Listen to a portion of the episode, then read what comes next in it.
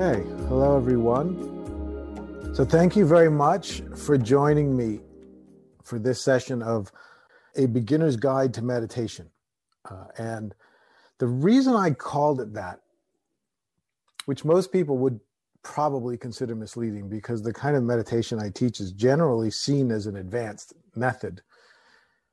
Uh, but I happen to think it's perfect for for beginners, and I also happen to think that in relationship to meditation, we're we're all always beginners. So uh, it could just have easily been called everybody's guide to meditation.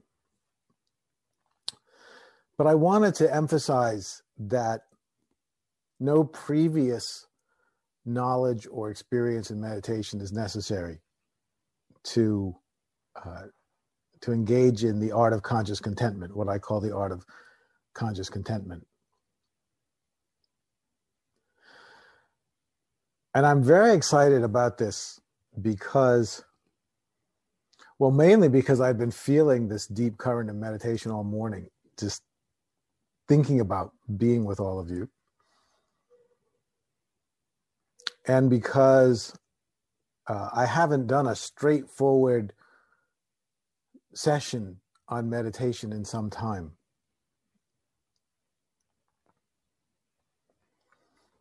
Now, what I feel like uh, we'll be able to accomplish in in our 90 minutes today is is we're gonna we're gonna all have, I think, a very a powerful experience of the kind of meditation that I teach, and I think also a a solid understanding of what it is, what it's designed to do, how to do it, how it works. But the first thing I want to say about meditation, and then I just want us to sit, just to start by sitting a little bit. But the first thing I want to say about meditation is I don't want to uh, treat meditation as as a technique, uh, as an activity that you do. I mean, obviously, there's truth to that. So I, I'm not. I don't want to say it's not that because that would be incorrect. I don't think it's the most powerful way to look at it. Uh, and you'll you'll get a good sense of why over the next 90 minutes. I think it's I think it does a disservice to the potential of meditation if uh, if we think about it in terms of an activity that we perform or a practice that we do. Instead, I want us to think about it uh, as a journey that we take. That meditation is a journey beyond identity when you sit in meditation, you're not sitting to do a practice, you're sitting to journey beyond your normal sense of self. And as long as you're willing, there's nothing that can stop you from making that journey.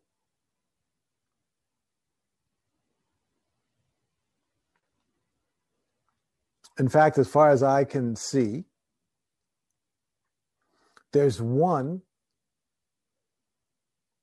essential prerequisite to meditation. And anyone can master it, although many of us have not. And it sounds a lot simpler. It sounds a lot more simple than it is.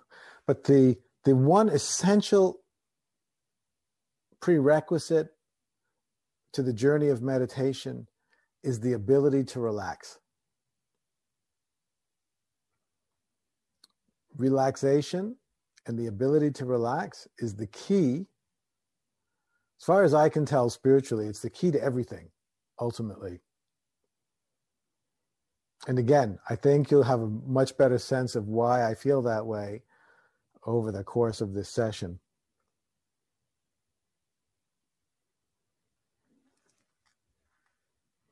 But with that introduction,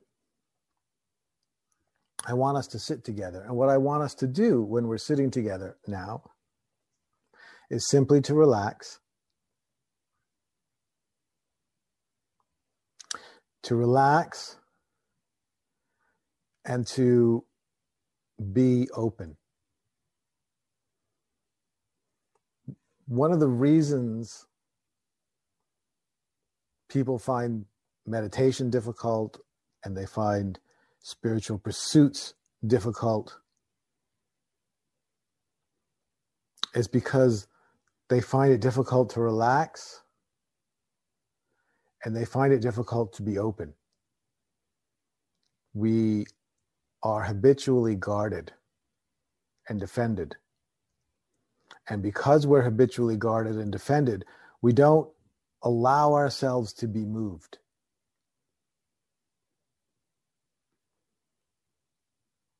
And deep meditation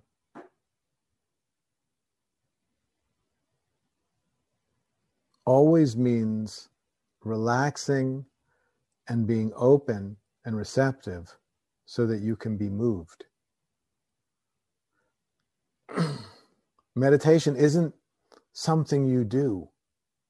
Meditation is something that moves you. That's why thinking about it as a practice or an activity can inadvertently make it more difficult. Because staying busy with the activity of meditation is one way to avoid being vulnerable to being moved.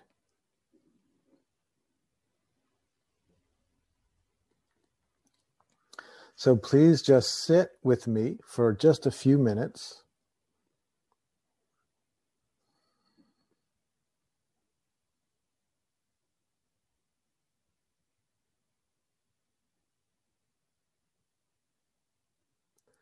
While we relax ourselves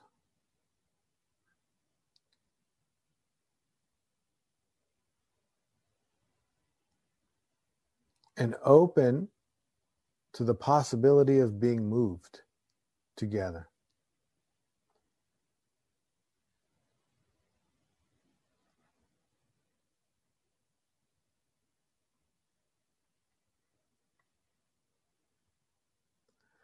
As you sit and relax, you may find pockets of tension. That could be muscular tension, maybe in your arms or your legs or your neck.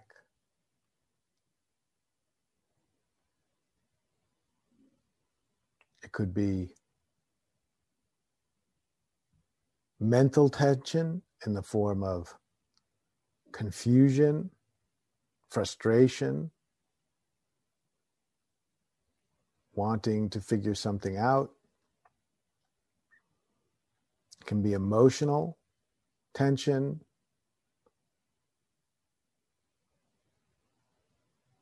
In the form of boredom, frustration again, anger, sadness, whatever experience you might have, all you're doing is relaxing around it.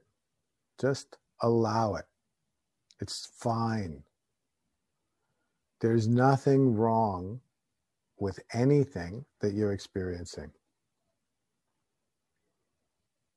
That, in a nutshell, is the art of conscious contentment.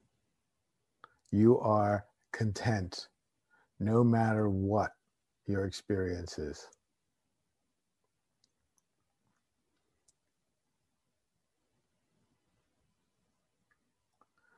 And no matter how difficult it may seem, I guarantee you that it's possible to be perfectly relaxed and perfectly content no matter what is arising in your experience.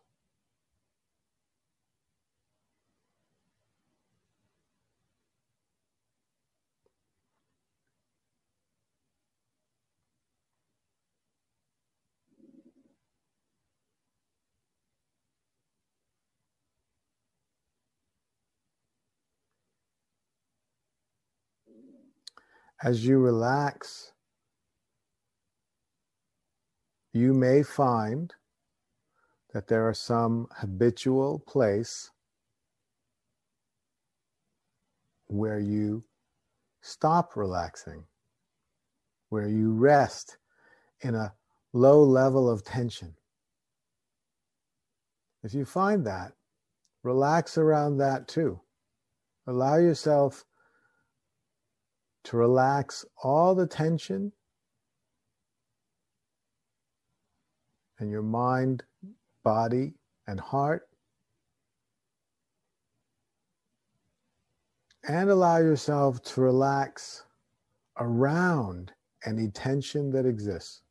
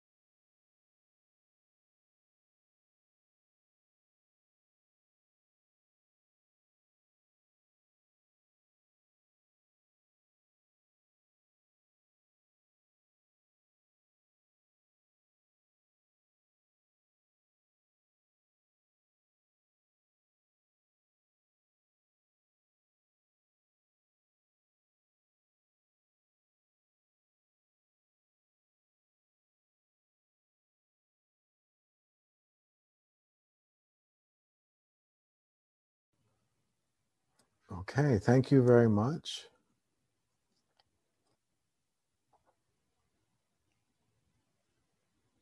If you want to unleash the full power of meditation, one of the things that it is important to do is to not only learn how to relax and open, but also learn to love it. Learn to love the feeling of being relaxed and open and vulnerable.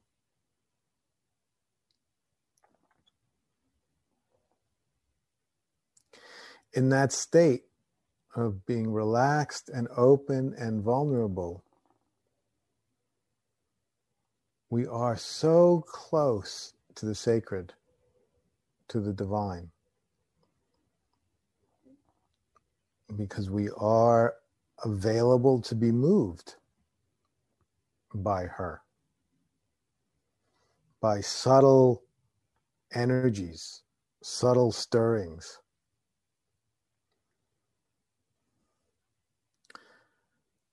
So we want to learn to love the experience of relaxing and being open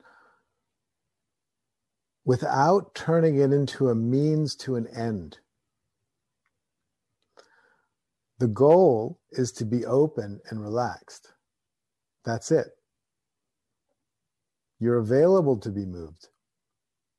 Whether you're moved or not is irrelevant. Again, if you want to unleash the awesome potential of the practice of meditation, I would suggest the first thing you might want to consider is giving up any idea of any goal that you're trying to achieve. You can really fast forward the whole system if you let go of any idea of there being a goal to this endeavor.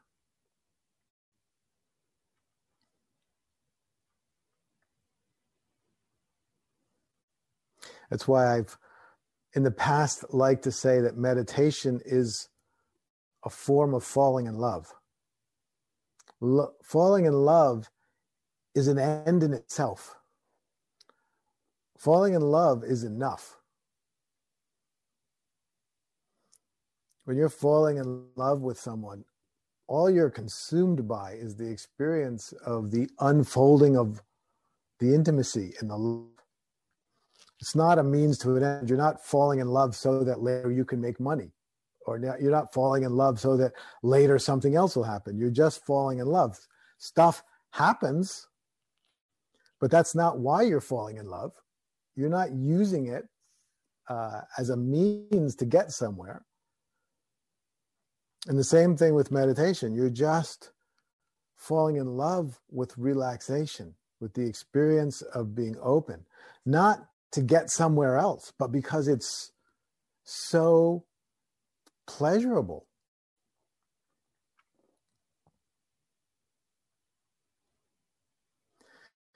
What makes it difficult is that our culture has not conditioned us in that direction. And, and I don't know if this is true, but it seems to me that over the short, the relatively short span of my lifetime, you know, five decades, a little over five decades now, I feel like the value of relaxation, you know, its cultural cachet is continually going down. And the cultural cachet of success in being busy is continually going up. And so I think anywhere we live, to some extent or another,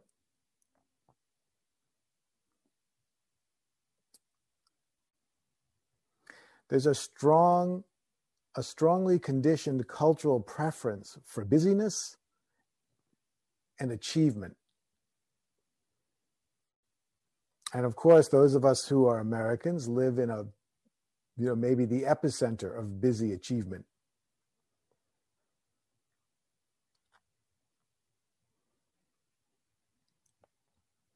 And so we all live wrapped emotionally, psychologically, cognitively, wrapped in an identity. And that identity is largely centered on the idea that we are an individual achiever. We are a person that achieves things. We create goals, we strategize to get there, we enact plans, and we achieve. And the more we achieve, the better. Now, I'm sure everyone on this call who's here because they love, you know, they, they wanted to experience the depths of meditation has seen that already, has probably seen through that to some extent already. You know, we all are aware of either times in our own life or in the lives of other people who are, you know, more completely caught up in the energy of achievement. But even for those of us who have spent a long time meditating, pursuing awakening, the underlying current of achievement is ever present. It's in us, but it's also in the cultural field that we live in. It's it's kind of like you know, we all float around in a current of culture, like floating around an ocean. And the ocean has a current, and the current is toward achievement and success and busyness. And we're in that current. So it's we're even if we're swimming in the other direction, there is still part of the current that's pulling us.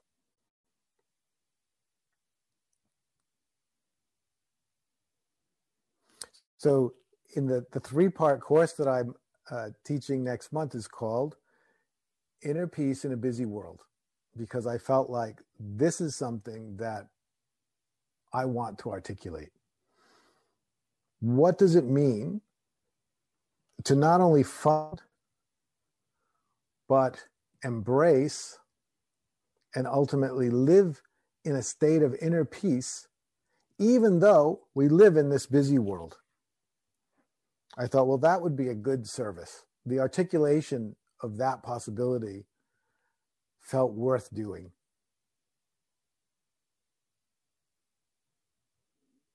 So if you think about yourself, if I think about myself, I'm very busy. Now, the reality is, I think because of the practice that I've done, because of the shifts I've experienced in my identity, I don't feel as busy as I look. I often feel like I'm not doing much. In fact, I feel that cultural drift toward busyness because I often catch myself feeling guilty because I'm not working hard enough. Now, of course, other people look at you know the number of books i'm producing and the courses that i'm teaching and the things that i'm doing and they go oh my god do you ever sleep? But my experience is i'm not working hard enough and i feel a certain amount of guilt around it. And then i remember oh that's crazy. I'm doing fine. Relax. But i still have that that cultural that intercultural drift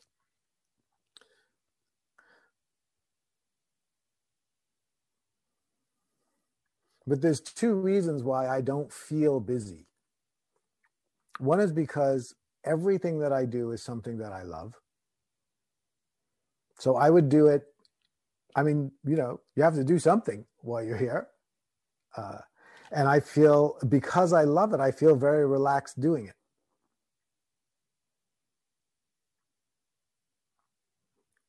The other reason, and I think the more profound reason why I don't feel busy, no matter how much I'm doing, is because I don't experience myself as the one who's doing it. I experience it as happening through me. But I'm not completely identified with being the achiever or the doer of the activity. I'm the space through which it happens, which means I can stay very chill very relaxed and just i feel more like i'm allowing things to happen than i'm actually doing them this is the this is the shift that I want to offer to all of you. It's the shift that I think meditation can really support in us. It's a shift in identity ultimately. It's a journey beyond our current identity as being the individual achiever into an identity as simply being the space that allows things to happen. And the space isn't busy doing things. And so you can feel completely relaxed, and yet a lot can happen. In fact, a lot more can happen because you don't get tired in the same way. It's not exhausting.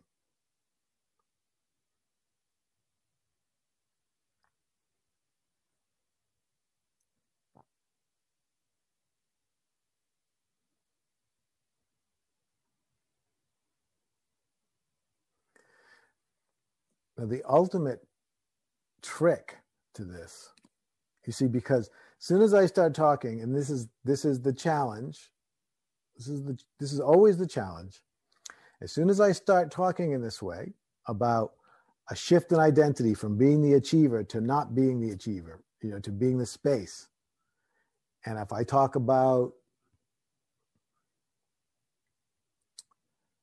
feeling busy versus feeling relaxed, I'm automatically starting to imply a goal. And as soon as I start to imply a goal, the achiever part of our identity gets on board with the program. The achiever part goes, Yes, I'm up for that. I want to overcome this achiever too. And I want to be relaxed like that. And I want to be the space for things to happen in. Let's do this, right? It's like that's the little coaching voice we all have, right? That the voice of the achiever takes on negative and positive forms. The negative forms are the one where, you know, I have this a lot, you know, it tells you what a loser you are, how you'll never do it, you've never done it, you can't do it. It's very, very good at pointing out every possible deficiency you have. We all hate that voice. You know, that that that one's clearly not a friend. But then it's got this other coaching voice, which is the yes, we could do this. You could do this. We want this. Let's do it. Let's learn to meditate, pay attention. That's also not your friend. Because in both cases, what's being embraced is the possibility of an achievement, is an activity. And as soon as there's the idea of an achievement that we're going to work toward or that we're going to realize, as soon as that enters the picture, what gets smuggled in along with it is the unspoken ground that it hasn't happened yet. There's no way to want something in the future without also reinforcing the reality that it's not here now. See, this is why this gets very, very, it's very sneaky and subtle because it can feel really positive to want to relax. But as soon as you identify with being someone who wants to relax, you are also identifying with being someone who is not relaxed now. And then the striving to relax becomes a new a new source of being busy. Now you have to get busy with being relaxed, becoming relaxed.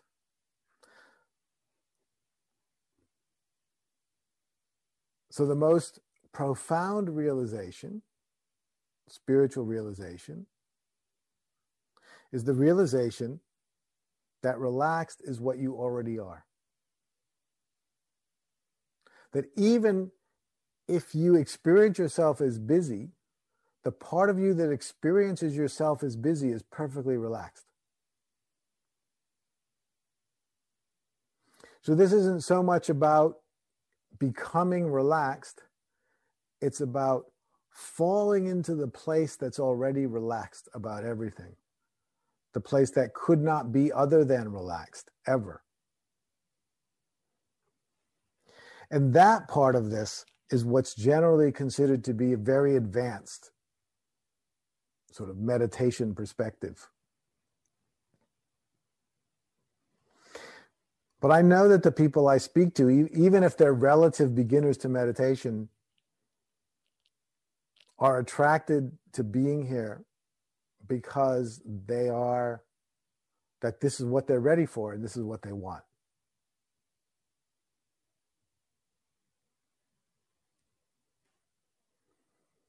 So the logic here, the logic of the art of conscious contentment is very, very, very simple.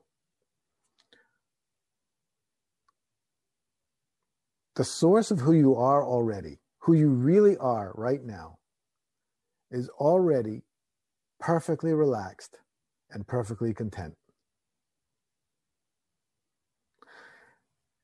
When I say perfectly relaxed and perfectly content, I mean to oppose that to relatively relaxed and relatively content.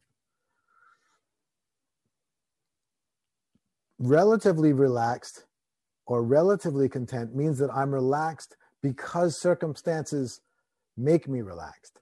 I'm content because circumstances make me content. That kind of relative relaxation and relative contentment we all experience. Maybe you love to go to the beach, and maybe you get a chance to go to the beach on a beautiful sunny afternoon, and nobody was there, and it was quiet and it was beautiful and you just heard the waves rolling in. Oh, and you felt so content. Now that's real contentment for sure. That's not fake contentment, but it's relative. It's relative to circumstance.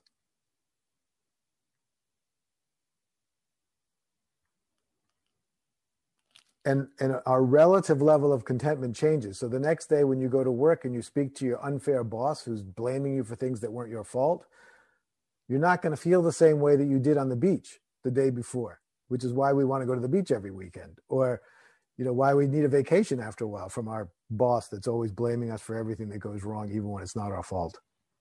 Or whatever else is going on in your life that drives you crazy. So in the realm of relative contentment, the game becomes how do I control my circumstances so that they are always making me content? You know, how do I get a better job? How do I get a better relationship? How do I get this? How do I get that? How do I change the circumstances of my life so that I'm constantly in a state of contentment? That I'm constantly being brought into a state of contentment some people can do it. I mean, I've met some people who are pretty good at controlling. You know, you need to have a lot of privilege usually to be able to do it well. Uh, and you need to know yourself because often people don't really know themselves. So they accumulate a lot of things in life that they think will make them content, but then it doesn't. But some people really have the means to do it and they really have the self knowledge to know what will make them content. And they really do create a life which never perfectly because stuff happens, but that largely leaves them content. And there can be a lot of contentment in a life like that, a lot of relative contentment. But there's no freedom in a life like that because you have to constantly maintain the circumstances there's something else that we're talking about, which is the part of you that is content always. It's not relatively content because of circumstance, it's perfectly content, not for any reason, but just because that's what it is. It is contentment itself. At our most fundamental level, we are contentment. You will hear this in every spiritual tradition there is. Sometimes they talk about it as the love of God, and and they you know make it. They talk about it as a as an external being. Sometimes they talk about it as Satchidananda, the the truth, love, and bliss. Sometimes they talk about it as inner peace. But you will find it everywhere. And when you discover that place in yourself, and I'm sure many of you already have, maybe many times, but when you discover that place in yourself, this place of inherent contentment,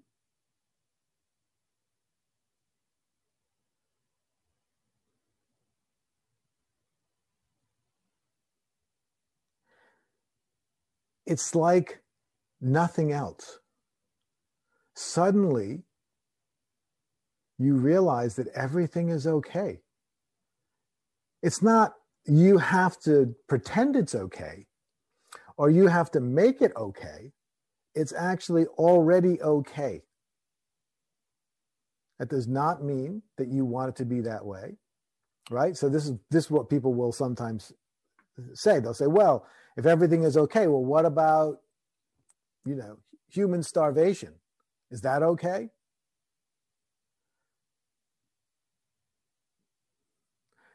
That's not really the right way to look at it. You, uh, that stops too soon because I would want to say, yes, that's okay. Human starvation is okay in that deepest sense. And what's also okay is that you may not want there to be human starvation. And what's also okay is that you may want to dedicate your life completely to ending human starvation. Like it's all okay. And we just allow life to unfold and you see what you're drawn towards. There's a million things in this world that, from a relative point of view, are absolutely not okay. No human being can address them all.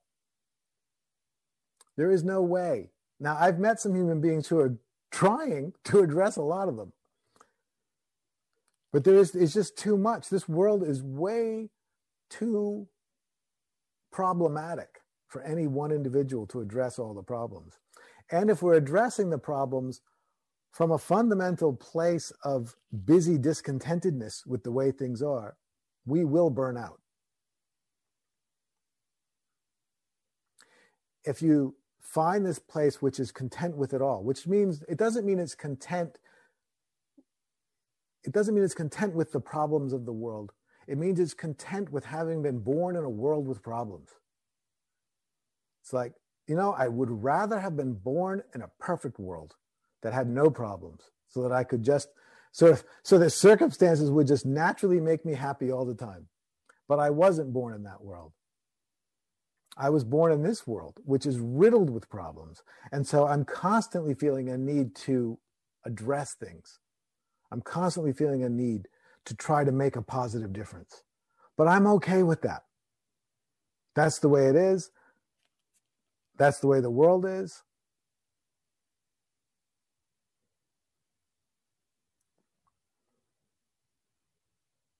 And it means I have to get busy doing a lot of things, but I'm okay with that. And because I'm okay with it, I don't feel busy. I feel like I'm just having a natural response. I'm just the space of response.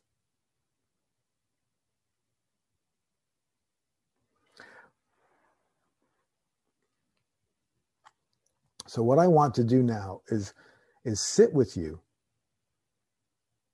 and ask you to practice the art of conscious contentment, which means be content no matter what your experience is. Do not do anything to change or control or manipulate anything. Simply be content with exactly the way things are. So please sit. Relax your body as deeply and fully as you can. Open, you know, the image of opening like a lotus flower. it's the classic they use in, in the East. You want to open, unfold your petals exposing the soft interior of your sensitivity. And no matter what happens, no matter what you think, no matter what you feel, you simply allow yourself to be completely content.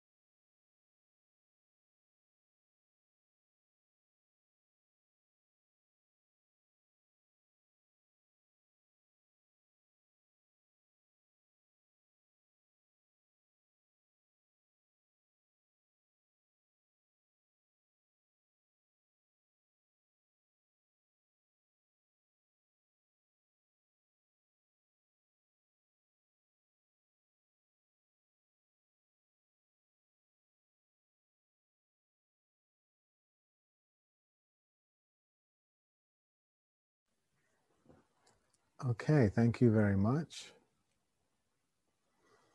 So there's three steps to this river. This experiential river of meditation occurs in three steps. Discovery, which means the authentic, the very real discovery of the part of yourself that's always content, no matter what. And that's that's different than learning how to be content. That's discovering the part of you that's always content. That's what this is about. More, than it's about behavior modifying yourself to, to be to feel content or be content. It's about the discovery of the part of yourself that's always content. The second part has to do with this deep, restful abidance in that part of yourself. You want to develop a habit of resting in the part of yourself that's always content. So that eventually, when your wife gets into a car accident or something terrible happens in life, you find that that's the place you habitually fall into because that's the place you trust the most now. Because most of us habitually fall into nervous energy nervous fix-it energy because that's what we that's what we're conditioned to trust trust our ability to achieve to fix. So that's what we fall into and then we get all wound up about it you can actually shift that habit so the place you fall into naturally becomes this place of deep abidance. And that's the second step. And the third step is the stage of realization. It's the it's the place where you realize that actually you always were in that place of deep contentment. You are there now and you always will be there because that is the only place there is that's that is who you really are and everything else comes second and at that point the idea of meditating becomes irrelevant. You may still do it because you may love it. You know, who wouldn't, you know, love a break from the world? But the idea that you would need to meditate for anything to happen goes away because now you know who you are and you are that anyway, right? And that's the big, you know, Nisargadatta, uh, the Indian sage, the big realization, I am that, right? So at first, that is something you discover then that is something you develop a habit of resting in. And then that is something you realize is who you are.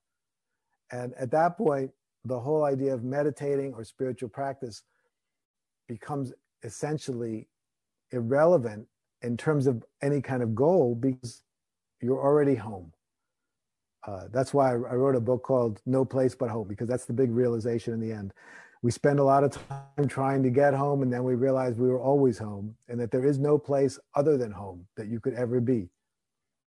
And then it's the ultimate relaxation. So i really want to thank you all for being here. It's just literally been a joy to be here. Uh, like i said i don't i don't take the time to speak purely about just meditation in this way or i haven't for a few years. So it's kind of a joy for me too to see where that part of my teaching has gotten to while I've been busy doing other things. Uh, and it's been really fun to be here with you all today. So